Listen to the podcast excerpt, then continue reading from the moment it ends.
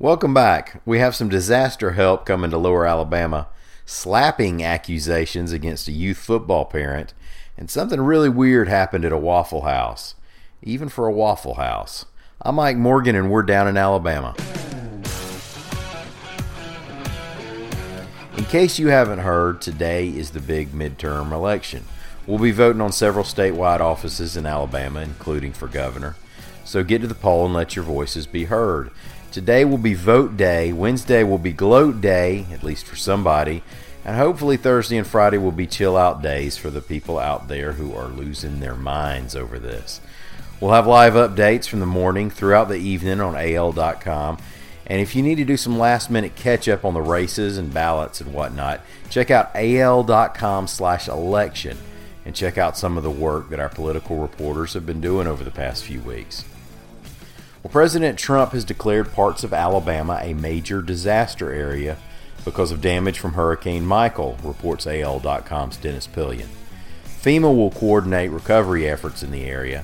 The declaration states, quote, Federal funding is available to state and eligible local governments and certain private nonprofit organizations on a cost sharing basis for emergency work and the repair or replacement of facilities damaged by Hurricane Michael in the counties of Geneva, Henry, Houston, and Mobile. End quote.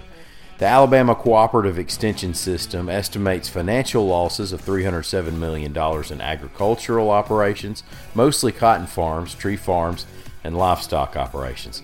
Now, an agricultural disaster declaration is needed before Alabama farmers can get federal assistance.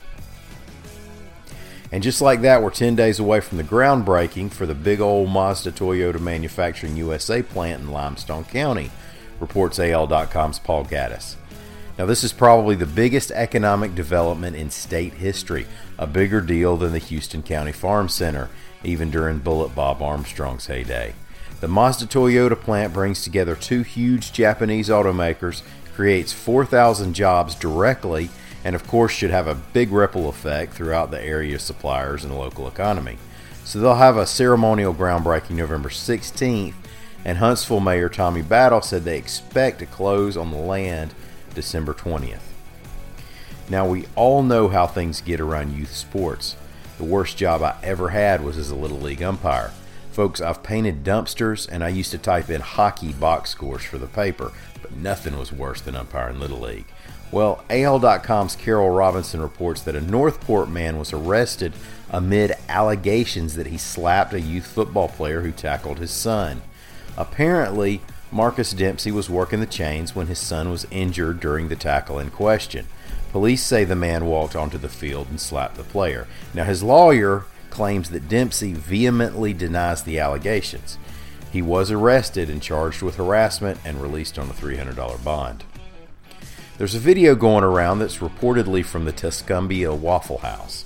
As I'm recording this, we're trying to track down details, but I'll describe just what you can see in the video. People inside the Waffle House seem to be noticing and videoing the ceiling beginning to open up. You can't tell how long they've noticed anything going on and what they were thinking about.